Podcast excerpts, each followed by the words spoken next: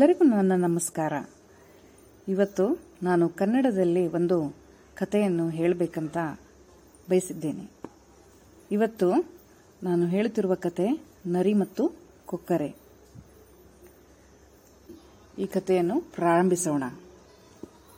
ನನ್ನ ಜೊತೆ ನೀವೆಲ್ಲರೂ ಇದ್ದೀರಿ ಎಂದು ಅಂದುಕೊಂಡಿದ್ದೇನೆ. ಈಗ ನಾನು ಕಥೆಯನ್ನು ಪ್ರಾರಂಭಿಸುತ್ತೇನೆ. ನರಿ ಮತ್ತು ಕೊಕ್ಕರೆ. ಕಾಡಿನಲ್ಲಿ ಒಂದು ಮೋಸಗಾರ ನರಿಯಿತ್ತು. ಅದು ಬೇರೆಯವರನ್ನು ತೊಂದರೆಗೆ ಸಿಲುಕಿಸಿ ಅವರು ಕಷ್ಟಪಡುವುದನ್ನು ನೋಡಿ ಆನಂದಿಸುತ್ತಿತ್ತು. ಬೇರೆಯವರು ತಮ್ಮ ಹಣೆ ಬರಹದ ಬಗ್ಗೆ ಬೇಸರಗೊಳ್ಳುವುದನ್ನು ನೋಡಿ ಸಂತೋಷಪಡುತ್ತಿತ್ತು. ಅದು ಬೇರೆ ಪ್ರಾಣಿಗಳ ಮನೆಗೆ ಭೇಟಿ ನೀಡಿ ಅವರನ್ನು ತನ್ನ ಮನೆಗೆ ಆಮಂತ್ರಿಸುತ್ತಿತ್ತು. ಅವರು ತನ್ನ ಮನೆಗೆ ಬಂದಾಗ ಅವರನ್ನು ಹಾಸ್ಯ ಮಾಡಿ ಅವರಿಗೆ ಬೇಸರವಾಗುವಂತೆ ಮಾಡುತ್ತಿತ್ತು. ಒಮ್ಮೆ ಕೊಕ್ಕರೆಯೊಂದನ್ನು ತನ್ನೊಂದಿಗೆ ಊಟ ಮಾಡಲು ಆಹ್ವಾನಿಸಿತು. ಕೊಕ್ಕರೆಗೆ ನರಿಯ ಬುದ್ಧಿ ತಿಳಿಯದೆ ಆಮಂತ್ರಣಕ್ಕೆ ಒಪ್ಪಿಕೊಂಡಿತು. ನರಿಯ ಮನೆಗೆ ಊಟಕ್ಕೆ ಹೋಗಲು ನಿರ್ಧರಿಸಿತು. ಕೊಕ್ಕರೆಯು ನರಿಯ ಮನೆಗೆ ಹೋದಾಗ, ನರಿಯು, ಸ್ನೇಹಿತನೇ, ನಿನಗೆ ಸ್ವಾಗತ. ಈಗ ಊಟ ಮಾಡೋಣವೇ ಎಂದಿತು. ನರಿಯು ಎರಡು ತಟ್ಟೆಗಳನ್ನು ತುಂಬಾ ಬಿಸಿ ಬಿಸಿಯಾದ ಪಾಯಸವನ್ನು ತಂದಿಟ್ಟಿತು ನರಿಯು, ಪಾಯಸವನ್ನು ಆಸ್ವಾದಿಸು ಎಂದು ಹೇಳುತ್ತಾ ಪಾಯಸವನ್ನು ನೆಕ್ಕಲು ಆರಂಭಿಸಿತು. ಕೊಕ್ಕರೆಯನ್ನು ನೋಡಿ ಸ್ನೇಹಿತನೇ, ನಿನಗೆ ಬೇಕಾದಷ್ಟು ಸವಿ, ಸಂಕೋಚ ಪಡಬೇಡ ಎಂದಿತು. ಆದರೆ ಕೊಕ್ಕರೆಗೆ ಪಾಯಸವನ್ನು ಕುಡಿಯಲು ಸಾಧ್ಯವಾಗಲಿಲ್ಲ.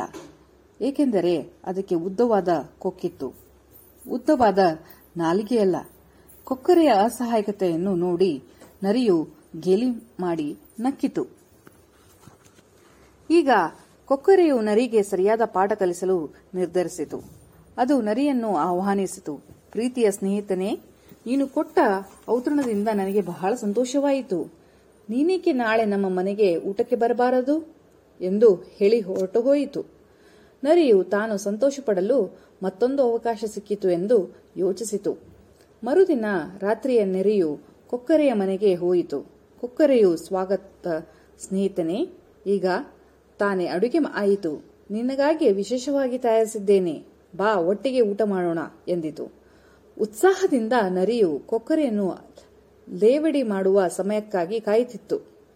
ಆದರೆ ಕೊಕ್ಕರೆಯು ಪಾಯಸದ ಚಿಕ್ಕ ಬಾಯಿ ಇರುವ ಉದ್ದನೆಯ ಹೂಜಿಗಳಲ್ಲಿ ತಂದಿಟ್ಟಿತು ಕೊಕ್ಕರೆ ಸಂತೋಷದಿಂದ ಪಾಯಸವನ್ನು ಸವಿಯುತ್ತಾ ನರಿಯನ್ನು, ಸ್ನೇಹಿತನೇ ಇತರರಲ್ಲಿ ಗೇಲಿ ಮಾಡಿ ಸಂತೋಷಪಡುವುದು ಒಳ್ಳೆಯದಲ್ಲ. ಈಗ ನೋಡು, ನಿನಗೆ ಅವಮಾನವಾಯಿತು. ಬದುಕನ್ನು ಅರ್ಥ ಮಾಡಿಕೊ. ನಿನ್ನ ಸ್ನೇಹಿತರು ದುಃಖದಲ್ಲಿದ್ದಾಗ ನೀನು ಸಂತೋಷಪಡುವುದು ಸರಿಯಲ್ಲ. ನರಿಗೆ ತನ್ನ ತಪ್ಪಿನ ಅರಿವಾಗಿ, ಮೌನವಾಗಿ ಹೊರಟು ಹೋಯಿತು. ನೀತಿ, ನಾವು ಮಾಡಿದ ಕೆಲಸದ ಪ್ರತಿಫಲ ನಮಗೆ ದೊರೆಯುವುದು. ಸ್ನೇಹಿತರೆ, ನಿಮಗೆ ಈ ಕತೆ ಇಷ್ಟ ಆಗಿದೆ ಅಂತ ಅನ್ಕೊಳ್ತೀನಿ. ಎಲ್ಲರಿಗೂ ನನ್ನ ಮತ್ತೊಂದು ನಮಸ್ಕಾರ. ಮತ್ತೆ ನಾನು ಇನ್ನೊಂದು ಕಥೆಯ ಮುಖಾಂತರ ನಿಮ್ಮನ್ನು ಸಂಪರ್ಕಿಸಲು ಇಷ್ಟಪಡುತ್ತೇನೆ. ಧನ್ಯವಾದಗಳು.